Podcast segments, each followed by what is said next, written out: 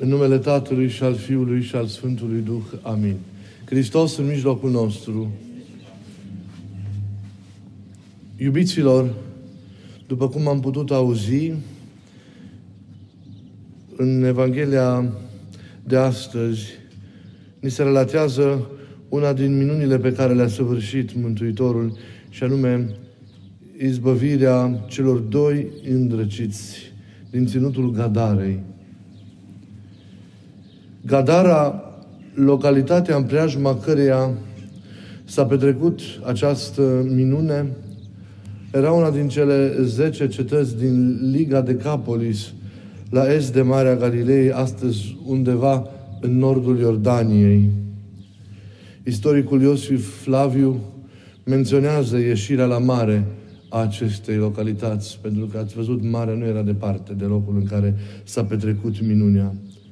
Prezența turmei de porci semnalează faptul că ținutul era populat mai ales de către păgâni.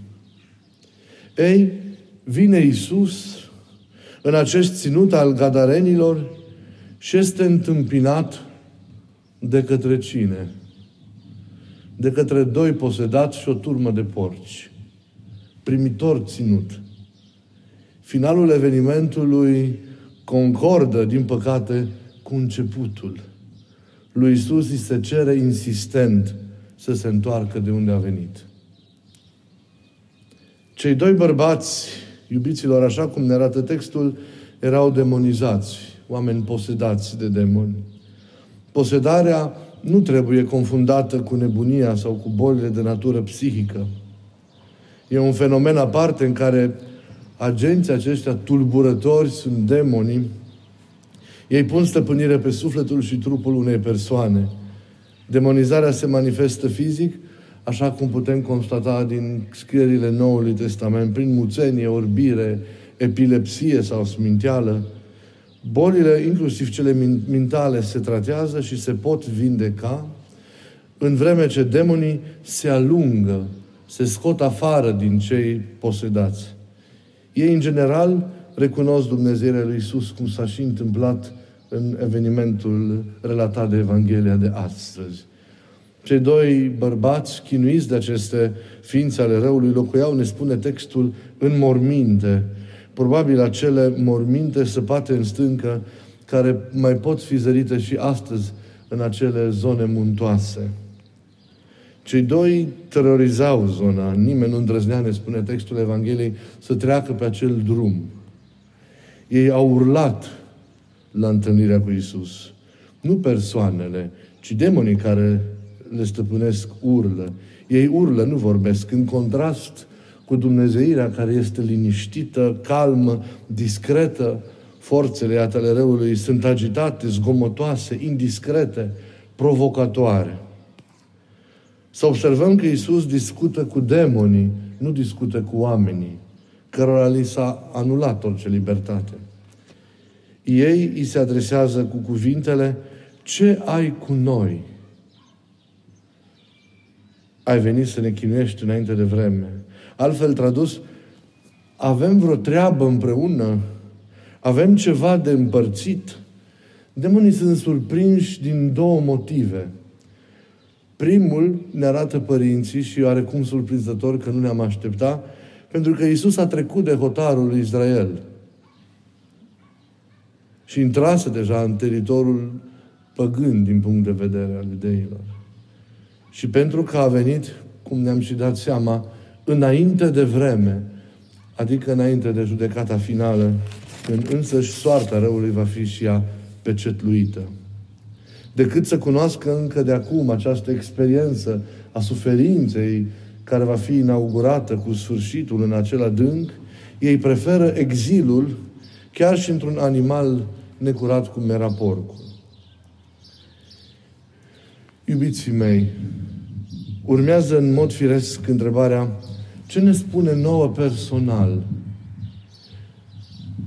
pericopa evanghelică care s-a citit astăzi e limpede că există și va exista mereu lumea în care trăim până la final acest amestec între bine și rău, între lumină și întuneric, între grâu și neghină.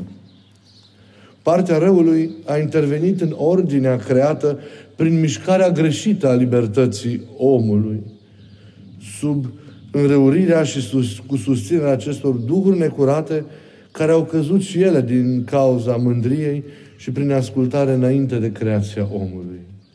Fiind un tolerat până la sfârșitul vremurilor, diavolul nu are putere în fața Domnului și nu are o influență decisivă asupra noastră decât dacă îi tolerăm sau îi îngăduim, deci cu acceptul nostru, lucrarea și intervenția în viața noastră, decât dacă cu bună știință facem compromisuri cu El. E o realitate însă la care trebuie să luăm aminte, sau mai bine zis, de care trebuie să ne păzim. Că nu întotdeauna lucrează în forma unei astfel de posesii evidente, sonore, violente, cum am văzut în textul de astăzi. El este vrăjmașul mântuirii. Ne spune într-un alt text Scriptura, e umblă ca un leu răcnind și căutând pe cine să înghită. Însă, el acum se camuflează mult, se ascunde, distorsionează realitatea, induce percepții greșite asupra acesteia, introduce confuzia, te face să crezi că binele este rău, că virtutea e păcat, iar păcatul poate fi virtute sau măcar o chestie firească cu care poți conviețui. Nu te lasă datorită mândriei trezite în tine să-ți vezi propria realitate, nu te lasă să te schimbi. Te face să crezi că El nu este, că poate fi, dacă alegi să fie chiar un tip bun. El însă minte, înșală, urăște, dezbină pentru a pierde. Însă face aceste lucruri fără foarte mult zgomot. Și astfel prinde în propria sa mreajă incredibil de multe suflete. Un gânditor creștin, Denis de Rogemont, spunea că cea mai mare ispită a lui este să facă să crezi că el nu e. Se împroprietărește astfel în inima noastră, cum ar spune Sfântul Paisia Gheoritul cel prăznuit, prăznuit astăzi. Are stăpânire asupra noastră în primul rând prin atașamentul pe care îl arătăm față de păcatele noastre, față de viciile noastre, prin faptul că nu le mai vedem așa cum sunt, ca pe niște rele, prin faptul că nu ne putem desprinde de ele, prin faptul că e încă tolerată în noi această prezență a lor, că este naturalizată cumva în noi această prezență a lor. Împlinim păcatul și nu trăim voia lui Dumnezeu. Facem firesc aceste păcate, nu le mai socotim, cum ziceam, o problemă sau un impediment în, în fața trăirii vieții în Hristos. Păcatul, iubiții mei, de care nu ne eliberăm în ciuda practicării rânduielor vieții bisericești, este marea noastră problemă. Păcatul nu ca accident, pentru că se întâmplă să caz, ci ca practică conștient tolerată. Ieri s-a citit, probabil că unii dintre voi știți, Evanghelia în care s-a relatat despre chemarea lui Levi, a viitorului apostol Matei, la apostolat. Matei era vameș, făcea parte din, din tagma socială a celor care erau puși în slujirea ocupantului roman, adunând taxele și impozitele de pe populație, o lucrare nu ușoară la vremea respectivă și la, în, ca, în exercițiul care recurgeau adesea la abuzuri și la, la violențe. Lucrând mult pe, cu păgânii, vame și erau considerați și impuri din punct de vedere al legii. Matei era și el unul din cei urâți de majoritatea conaționalilor lui. Dar într-o zi vine Isus și îl găsește. Și rămâne în casa lui în acea zi, acceptând să ia prânzul cu alții ca și el. Ceea ce a strânit mari controverse în rândul fariseilor, care în dreptatea lor au socotit că e degradant ca un învățător al legii sau un profet să mănânce cu păcătoșii și cu cei compromiși. Dar Isus pentru ei a venit.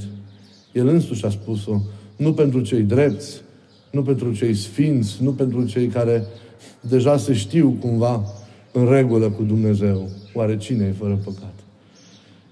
Dar pentru cei păcătoși a venit.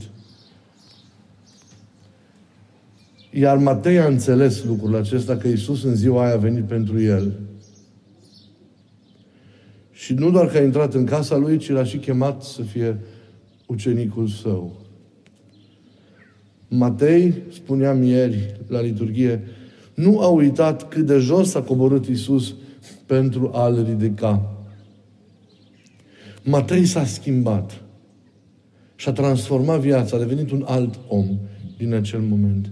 Ei, pentru a ne întoarce de unde am plecat, ce ne diferențiază pe noi de El? Pentru că și noi avem o astfel de chemare de a deveni ucenicul, discipolul lui Isus sau discipolii lui Isus în timpul în care trăim. Și noi avem această chemare de a trăi viața în Hristos. Cine diferențiază de El? Faptul că deși am primit coborârea lui Hristos, că deși am simțit de atâtea ori apropierea Lui de noi, mângâierea, îmbrățișarea și iertarea Lui, noi în continuare nu ne rupem de cele rele. Nu ne rupem de păcate. Tolerăm cu bună știință prezența viciilor în viața noastră. Deși practicăm lucrurile credinței. Am rămas tributari unui vechi fel de a fi. Și nu ne-am schimbat în adâncul nostru. Inima în adâncurile ei, deși l-am acceptat și îl recunoaștem pe Isus și îl iubim pe Isus, inima noastră a rămas aceeași. Inima lui Matei nu a mai rămas aceeași. Matei s-a schimbat. Noi nu ne-am schimbat. Orgoliul, eul nostru nu ne lasă susținut de mândrie, nu ne lasă să renunțăm la păcate. Păcatul este hrana orgoliului din noi. Este plăcerea lui, este împlinirea lui. Și atunci, în loc să ne schimbăm, noi tolerăm neorânduiala și o ascundem, din păcate, sub masca a falsei vlavii și a falsei cumințenii. Exact cum face diavolul, care vrea să apară și să se arate altfel decât e. Veritabile morminte văruite suntem adesea. Aranjate pe din afară, dar pline în interior de mizerie. Incapabili de a trăi în acord cu idealul pe care pretindem că îl susținem, compromițând splendoarea Evangheliei. Și toate semnele sfinte, prin nemăsurată strufie, prin stupefiantă aroganță, prin aceeași pretenție demonică de a fi altceva decât suntem cu adevărat. Ne purtăm o bunătate pe chip, dar în interior adesea e multă urățenie nevindecată, plin de vanitate în suflet, în timp ce fața cumva s-ar scălda în umilință.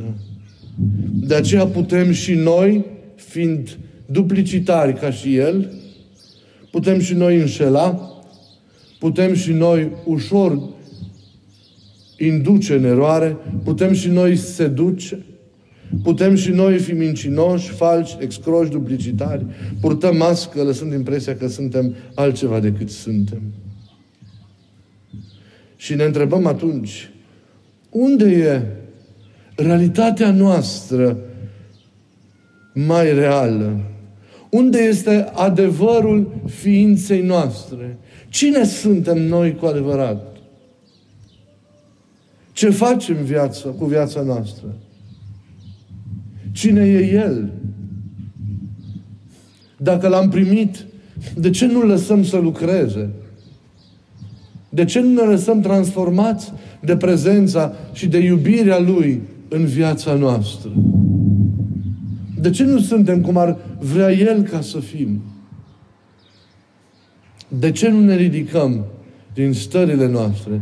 De ce nu ne eliberăm de jugul acesta al păcatului, al indiferenței, al aroganței, al uitării, al duplicității?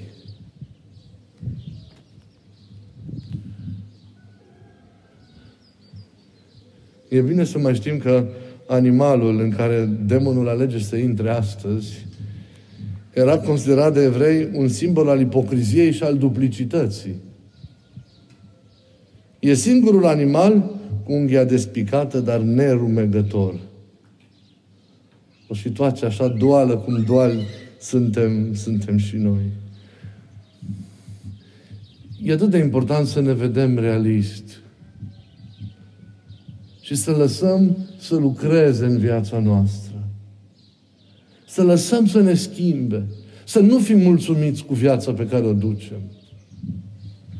Îmi doresc din toată inima ca această liturghie să fie o întâlnire din aceasta eliberatoare și o întâlnire din aceasta vindecătoare. E atât de important să fie liturghia o astfel de întâlnire. Ca să avem și noi inimile curate și bune ale copiilor. Că doar așa ne mântuim. Vă rog să vă doriți din suflet să vă eliberați. Vă rog să vă doriți, să vă doriți din suflet să vă schimbați. Lăsați-L pe Iisus să lucreze în inima și în viața, în viața voastră. Și mai este o ispită în care putem cădea. Și anume, lipsa grijii de semenii noștri, de oamenii, de oamenii de lângă noi. E tot o cursă și o lucrare subtilă a diavolului. Să iubim lumea, lăsându-ne eliberați, lăsându-ne iubiți de Isus, lăsându-ne vindecați de Isus, să facem tot ceea ce ne stă în putință ca să dorim această iubire și această atenție și această slujire vindecătoare tuturor oamenilor din jurul nostru. Să ne dea Dumnezeu bucuria acestei eliberări. Ca nu cumva supărați fiind de faptul că poate Evanghelia de azi ne pune în fața realității noastre, așa cum este, ca nu cumva și noi supărați de această oglindire, să îl rugăm pe Iisus să plece să se ducă pentru că ne deranjează. Da, dacă vrei să rămâi în continuare în duplicitate, în păcat, dacă vrei să rămâi în minciună, prezența lui Isus deranjează, prezența lui Isus este incomodă. Pentru că el nu acceptă dualismul în interiorul sufletului. Nu poate să fie în interiorul același inim și lumina și întunericul. Și păcatul și virtutea. Și minciuna și adevărul. Nu pot fi. E necesară operație, e necesar un sacrificiu, e necesară lucrarea asta de eliberare de rău și de transformare. Ca inima să nu mai aparțină celui viclean, să nu mai aparțină poftelor noastre, Duhului cadent al lumii, ci să aparțină lui Hristos, mirele nostru. Și împreună cu El acolo să lucrăm veșnicia, încă din această lume.